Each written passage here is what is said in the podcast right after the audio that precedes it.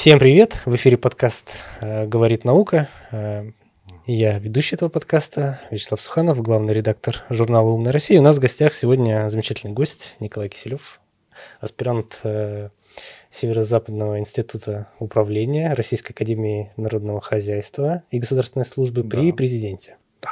Да. Российской Федерации. И э, Николай также преподаватель кафедры социальных технологий, научный сотрудник э, научно-исследовательской лаборатории стратегий территориального развития и качества жизни. Да. Я позволил себе зачитать. Совершенно верно. Расскажи, над чем ты сейчас работаешь?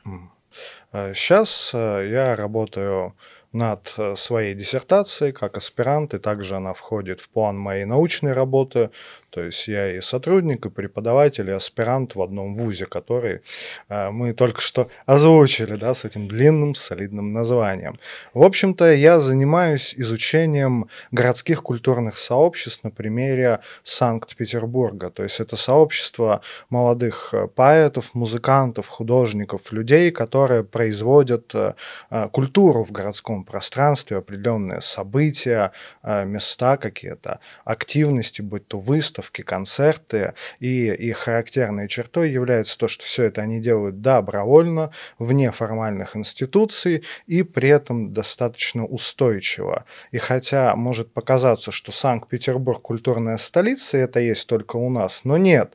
Подобное явление наблюдается во многих крупных городах России, Екатеринбург, Москва, Ярославль, то есть областные центры. И нечто подобное встречалось и ранее, и сейчас также в крупных европейских и американских городах. А, Занимаюсь этим, потому что а, меня это, во-первых, интересует, благо а, наука без интереса не жила, как занятие, это занятие творческое, такой поиск. Ну и в силу того, что я по образованию социолог, то есть я магистр социологии, там предыдущий вуз я СПБГУ окончил, вот, и будучи знаком с этим полем, почти не паханным до недавнего времени, я решил посвятить этому свое исследование, чтобы сделать э, в научном дискурсе более видимым э, существование вот этих производителей культуры, с одной стороны, и с другой стороны, меня занимает вопрос, как человека неравнодушного к городу, почему у нас есть культурная политика, почему у нас есть разные инициативы, э, направленные на, так сказать, Инициатива сверху ты имеешь в виду? да, инициативы сверху бывают и э, как бы федеральные программы, и э, региональные, но при этом э, большая часть производителей культуры, она как бы находится от этого в стороне, то есть они друг с другом не встречаются. Вот. На этот вопрос я все еще отвечаю. Еще пока в поиске идут. Да, поиск. Или идет. уже что-то примерно есть понимание, почему э, верх и низ э, мимо друг друга ходят? Ну, есть э, гипотеза социологическая. В принципе, э, мы можем говорить о том, что общество — это такая интерсубъективная реальность, которая появляется благодаря взаимодействию разных индивидов. То есть люди придумывают институты с их нормами, правилами и далее, далее. Санкциями, конечно же, позитивными и негативными, а потом институт придумывает людей. И как вот есть английский язык, есть русский язык, так ну, есть э, язык бюрократов, да, там есть язык рабочих, есть язык айтишников, вот, и все по-своему описывают и представляют мир, и э, мир, миры даже скорее, вот эти повседневные э, людей, занимающихся неформальной культурой, это одни миры со своими правилами и нормами неформальными, а миры людей, держащих власть, они другие, и говорят они, соответственно, на разных языках, то есть Почему быть э, неформальным художником или поэтом или музыкантом так весело и интересно? Тебя никто не контролирует. Есть спонтанность, есть возможность э, э, и как делать свою вот эту добровольную работу, такой труд благородный по созданию смыслов и предметов, так и проводить вместе время. Конечно же, какое-то культурное мероприятие в рамках города требует хотя бы минимальных согласований. И далеко не все руководители культурных сообществ готовы идти на то, чтобы полностью заполнять необходимую документацию и вести эти долгие достаточно переговоры. То есть по тем интервью, которые я брал, большой концерт, там э, где-то порядка ста человек, э, которые точно будут, плюс сколько-то еще пройдет, э, опытный организатор, даже для поэзии современной такой авторской песни, можно сделать за месяц. Согласование чего-то подобного с городскими властями от трех месяцев. Вот. А, ну, то есть, если ты идешь, э, условно, в частную структуру, в клуб, угу. в какое-то заведение, то ты там согласуешь, там, по день там выбираешь удобный, и да. все без проблем. А если ты хочешь уже выйти на, не знаю, куда, ну, в каком-нибудь парке 300-летия да, что-нибудь допустим, сделать, вот там уже там уже надо, во-первых, знать, к кому обратиться, во-вторых, поскольку клубы а, даже отошли в прошлое, сейчас скорее бары с концертными площадками, это новый формат городской культуры, а они экономические агенты, они заинтересованы в том, чтобы зарабатывать деньги, будем честны. Вот. Но чтобы зарабатывать деньги, а, им нужно как-то заманить к себе людей. Если в пятницу, субботу и отчасти воскресенье они более-менее у себя посадят жителей и гостей города, все остальные дни им нужно как-то их к себе заманивать. И вот здесь появляются э, любители кино, science slam в барах, когда э, люди э, в формате стендапа пересказывают свои диссертации, пока их просвещенная публика поддерживает бокалом, там, не знаю, сидора вот, или чашечкой кофе, кому что нравится. То есть так это работает. А как твоя э, работа повлияет на, не знаю, на развитие нашего общества? Э, ты помиришь эти два мира, ты дашь им э, переводчик, ну то есть э, итогом э, исследования, что, что ты ожидаешь увидеть в конце? А, во-первых, итогом исследования я ожидаю увидеть более-менее систематичное описание на языке социологии самого этого феномена городских культурных сообществ, того, как и почему они организуются. То есть это такая розовая мечта прирастить научное знание еще одну коробочку в библиотеку поставить, конечно, для тех, кто будет заниматься в перспективе, потому что, ну, может, кто-то и хочет стать э, королем филологов или королем социологов, но научная работа по факту это готовность все свои лучшие мысли принести э, на стол для публичного обсуждения, где потом тебе скажут, это не так, это не так, а вот над этим мы еще подумаем. И кто-то дальше будет думать. Но и в идеале, конечно, попытаться ответить на вопрос, почему а, культурная политика и производители культуры, некоторые, да, не все, вот, они сосуществуют отдельно и предложить какие-то рекомендации, как можно было бы их объединить потому что точечное взаимопроникновение я уже наблюдал.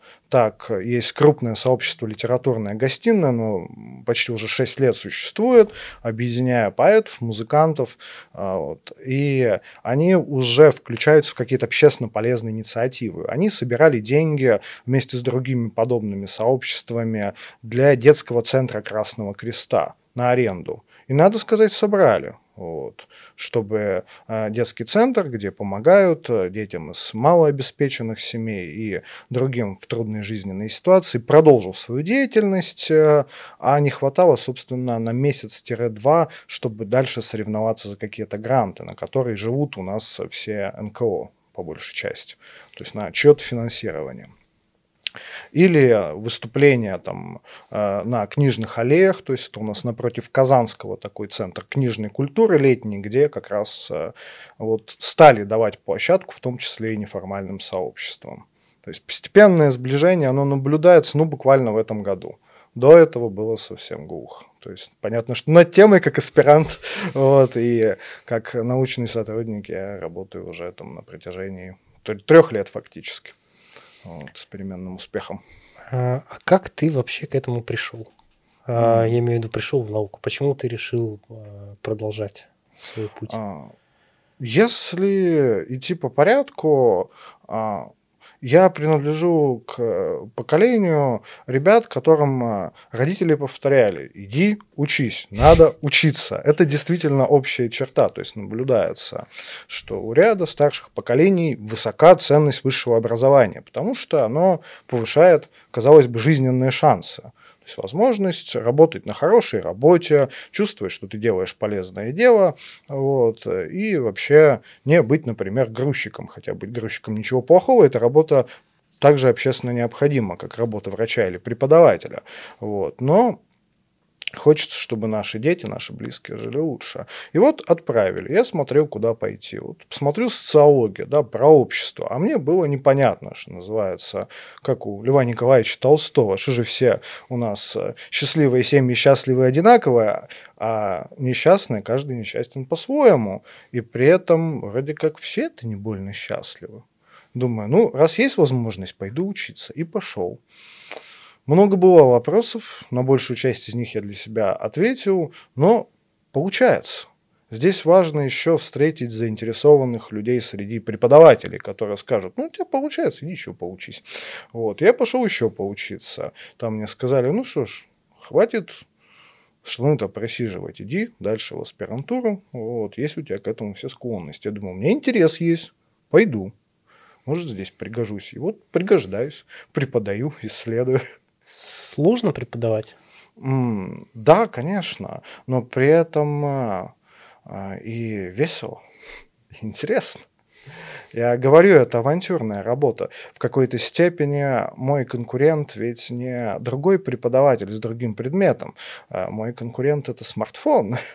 Это мир общения, который там находится. И здесь э, я, как социолог, стараюсь э, рассказать ребятам, чем может быть полезна эта наука, э, как она им может пригодиться для понимания своего места в обществе, на котором они сейчас находятся, и, в принципе, того, как это устроено.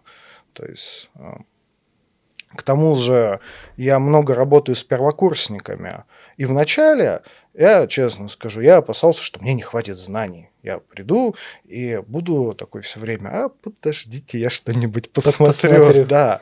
Это вот а. как все вот эти преподаватели, которых я mm. особенно недолюбливал, когда вот откроют mm. записи, конспекты и вот читают. Mm. Ты так делаешь? Ты так делаешь? Мерно, обстоятельно. Нет, я так не делаю. Вот я как... в них подсматриваю. А, и а, оказалось, что работаешь не столько с незнанием, сколько с двумя проблемами, такими экзистенциальными, скукой и страхом.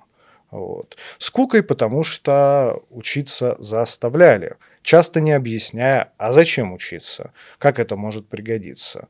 Вот один таксист мне хорошо сказал, давно я, говорит, универ закончил, уже моя профессия устарела, однако мыслю я более ясно и с умными людьми могу разговаривать. Даже если не собираешься работать по специальности, вышка все равно приучает к системности мышления, учит критическому мышлению, то есть оценивать э, одно и то же явление с разных точек зрения. Сейчас, как мы знаем, откройте любую э, любое новостное медиа, и вы тут же увидите множество этих точек, как в них найти э, факты, да, как составить собственную точку зрения. Это тоже а, одна из миссий высшего образования, делать человека таким более компетентным членом общества, способным в нем жить а, на благо себя и других.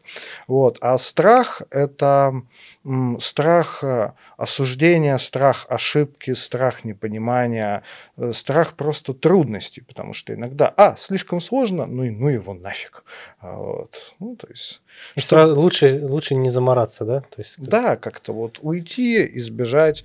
А здесь э, я стараюсь объяснять, что ошибаться нормально, но нормально затем попытаться исправить свою ошибку. Если я даю вам задание, а, а вы что-то не поняли, придите и честно скажите. Я вот это не понял, Николай Евгеньевич. Я зачем здесь? Затем, чтобы вам объяснять, как это работает, соответственно. Вот. Так что это требует большого человеческого напряжения. И еще важный момент э, э, даже любая маленькая власть, она всегда становится испытанием, потому что гораздо легче быть э, э, строгим и даже придирчивым э, преподом, который такой, ну вот вы ко мне не ходили, сейчас вы у меня попляшете на раскаленной сковородке, чем действительно терпеливо каждый раз э, э объяснять и учитывать, да, что э, где это мой, моя ошибка может быть То есть я что-то не заинтересовал, да, не так подал учебно. А где-то просто лень и нежелание. Потому что дело молодой, гулять хочется, что э, я был студентом, ты был студентом. Я прекрасно помню, как тяжело вставать к первой паре. Особенно в субботу. Вот сейчас я уже и прогулять не могу. Сейчас это уже обязанность. Да, но при этом э, я понимаю, что когда я учился, у меня были преподаватели, которые опаздывали на полчаса, допустим, и мы тоже начинали к ним опаздывать на полчаса. Поэтому здесь э, ты не только а, передаешь эти знания, ты еще должен личным примером показывать, что ты получаешь от этого удовольствие, что это тебе очень надо. И тогда они думают, хм, может, мне это зачем-то понадобится, может, это прикольно в конце концов. А как, э, на твой взгляд, изменилась наука за последние лет 10? Mm. Что, какие были изменения там, может быть, не знаю, в организации образовательного процесса, либо там, подготовки научных кадров? У нас э, с подготовкой научных кадров э, ситуация э, нестабильная, потому что реформу аспирантуры ждут уже много лет, и здесь это лучше обратиться к экспертам в области образования. Но в целом у нас образование распалось на формальное, государственное такое, а, то есть это среднеспециальное и высшее образование, и на онлайн-курсы, в принципе, на коммерческое образование, которое а, более мобильно, оно быстрее реагирует на потребности населения, но при этом оно предлагает конкретный набор навыков а, для того, чтобы устроиться на новую работу или повыситься в своей компании, ну, то есть, э, и зарабатывать больше денег. Человек хочет получать на 15-20 тысяч больше. Идет, выкладывает 100 тысяч за годовой курс, условно говоря, учится, учится, и повышают свою заработную плату. При этом глубины знаний, широты знаний и тех самых качеств, которые дает вот это многолетнее занятие, он, конечно, не получит. И это все авторы коммерческих курсов, в которых я э, слушал выступления, с которыми мне удалось побеседовать, они это понимают. Вот. Но они накапливают опыт быстрых, эффективных решений. Для перепрофилирования, получается. Для ну, перепрофилирования, да. Для повышения квалификации, соответственно. А университеты, а, там, техникумы, они у нас э, обладают э, некоторой системностью, фундаментальностью. Вот эта модель классического университета характерная в России, что ты будешь знать даже то, что ты не хочешь, для того, чтобы быть, так сказать, А, кстати, как ты относишься к тому, что вот иногда вот есть предметы, особенно угу. если, допустим, это гуманитарная специальность, да. и вот там ставят математику тебе. Вот это, или физику, не дай бог на, на какой-нибудь, не знаю, если идти в какой-нибудь менеджмент, ту, туризм или еще что-нибудь. Вот оно, оно насколько там оправдано? Есть ли такое вообще? И зачем это?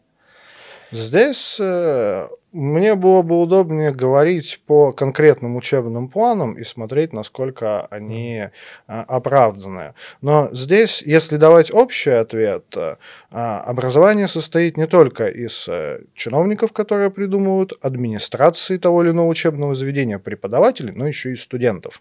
И вот если ты студент, то у тебя есть эти четыре года. Ну, будем считать, что ты студент, который твердо идет получать диплом. Вот, пусть пошатываясь в процессе.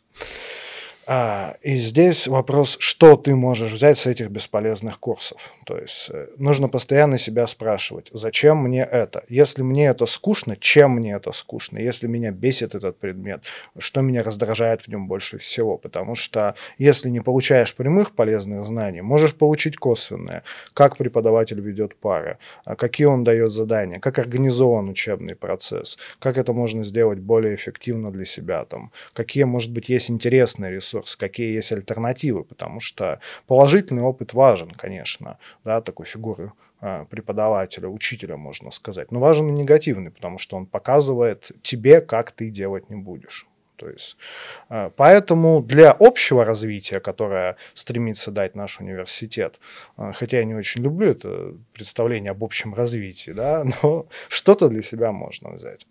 Поскольку я часто читая курсы по социологии для непрофильных, то есть психологам сразу понятно, зачем нужна социология. Это две науки, которые давно находятся в ревнивом противоборстве. Причем а, от социологии исходит эта ревность, потому что психологи-то стремятся внутренними, скажем так, процессами объяснить, а социологи внешними. Да? И социология потратила много сил а, в лице там, классика Эмилия Дюргейма, чтобы доказать, что это вот все из-за общества, скажем так, из-за над индивидуальной социальной реальности происходит, а не потому, что что-то там внутри у тебя не так. Вот. Им сразу понятно, да, что-то близкое. А вот как таможенникам объясни, зачем нужна социология? А вот как? Давай мы объясним тому единственному таможеннику, который да, будет допустим, нас смотреть. Допустим, вот зачем? да. А, Вспоминается анекдот, который рассказывал американский писатель Дэвид Фостер Уоллес про то, что а, плывет старая золотая рыбка, а, навстречу две а, молодые рыбки. А им говорит, привет, ну как водичка? И молодая рыбка, какая еще нафиг водичка? То есть Общество – это та самая вода, в которой мы существуем, и мы не замечаем его влияния на самих себя. И существует ряд занимательных статистических закономерностей, а, существуют, э, в принципе, разные тенденции, э, которые человек без знаний по социологии не замечает. В каком-то степени таможенник станет просто более свободным и сознательным гражданином данного общества, потому что поймет, что, возможно, все так происходит не потому, что с ним что-то не так, да, а потому что текущая ситуация в мире, вот, в данном конкретном обществе. Ну, например, а, как я объясняю студентам, вот, вы, значит, закончили вуз и не можете устроиться на работу. Это частая да. история. Так. И вы можете а, начать из-за этого сильно тосковать и думать, что, наверное, я такой плохой, нехороший. Вот почему-то у меня нет 6 лет опыта работы, вот, хотя я учился всего 4 года. Да? У меня там еще чего-то нет, что-то со мной не так. А можно посмотреть на данные по безработице и понять, что некоторое несоответствие системы образования вот, и рынка труда, оно присутствует. И это у нас уже структурная безработица. И, соответственно, если вы об этом будете информированы э, на первом курсе, то вы можете начать присматриваться на втором курсе к стажировкам каким-то, к разным программам, которые есть, если вы хотите работать в этой сфере, и что-то как-то понемножку уже накопить да, для поступления на первую работу, дающую стаж и базовые навыки. То есть вот, например, за этим. Вот. И социология в том числе про такие скучные вещи, как э, цифры, там, кто, сколько, где, почему работает или не работает. Вот. Как ты готовился к поступлению в ВУЗ вообще? Mm. Вот давай, знаешь, как э, чуть-чуть уточню свой вопрос. Э, вот хочу дать совет через тебя uh-huh. 10-11 классом, которые как раз вот ищут себя, куда пойти, что uh-huh. куча миллион профессий, что выбрать. Какой бы ты совет дал самому себе и заодно вот таким вот сверстникам, но уже нынешнего поколения тогда, вот юнцу, который выбирает специализацию? Что тебе хватало, не хватало в школьной программе? На что бы ты обратил внимание? Я бы обратил внимание на конкретные требования а, вузов, в которые а, я планирую поступать. То есть, э, во-первых, вы выбирать то, что э, примерно интересует хотя бы чуть-чуть. Если не интересует ничего, а все равно отправляют учиться, далеко не всех ведь отправляют учиться, да, не у всех есть такая возможность. Ну, это ладно, это душный разговор, честно говоря. А здесь, ну, выбери наименее скучное для тебя а, рассмотри варианты, там, в пять вузов сейчас можно подать документы. И вот нужны тебе конкретные предметы ЕГЭ, да, готовься к ним. А, сосредоточься на том, что будет тебе наиболее полезно. Вот. Если есть вариант поступления по Олимпиадам, рискни, потому что эта Олимпиада может прибавить тебе баллов или действительно провести тебя на бюджет. А такая подготовка, она как раз даст более широкие знания по специальности. И давай финалиться. А, зарисуем портрет современного ученого.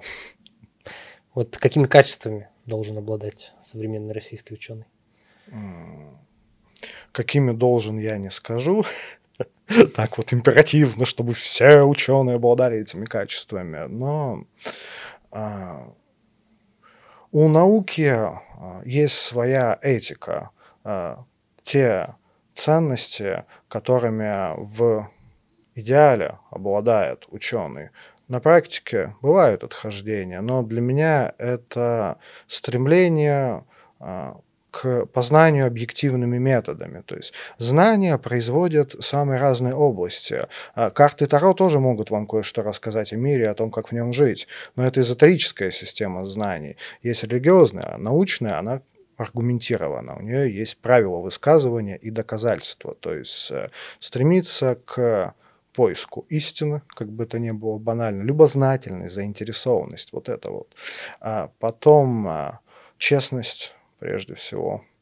Здесь каждое качество, они вот в ряд стоят, как богатыри у нас, такие защитники, да, ну вот пусть будет любознательность, честность, э, а, наука сама себя контролирует. Есть проект Диссернет, где анализируют диссертации да, на, на предмет того, насколько они честно написаны, там, плагиат, не плагиат, то есть э, воровать это плохо, в науке в том числе, особенно в науке, да, то есть. И э, третье, я думаю, это терпение. Потому что наука – это игра в долгую.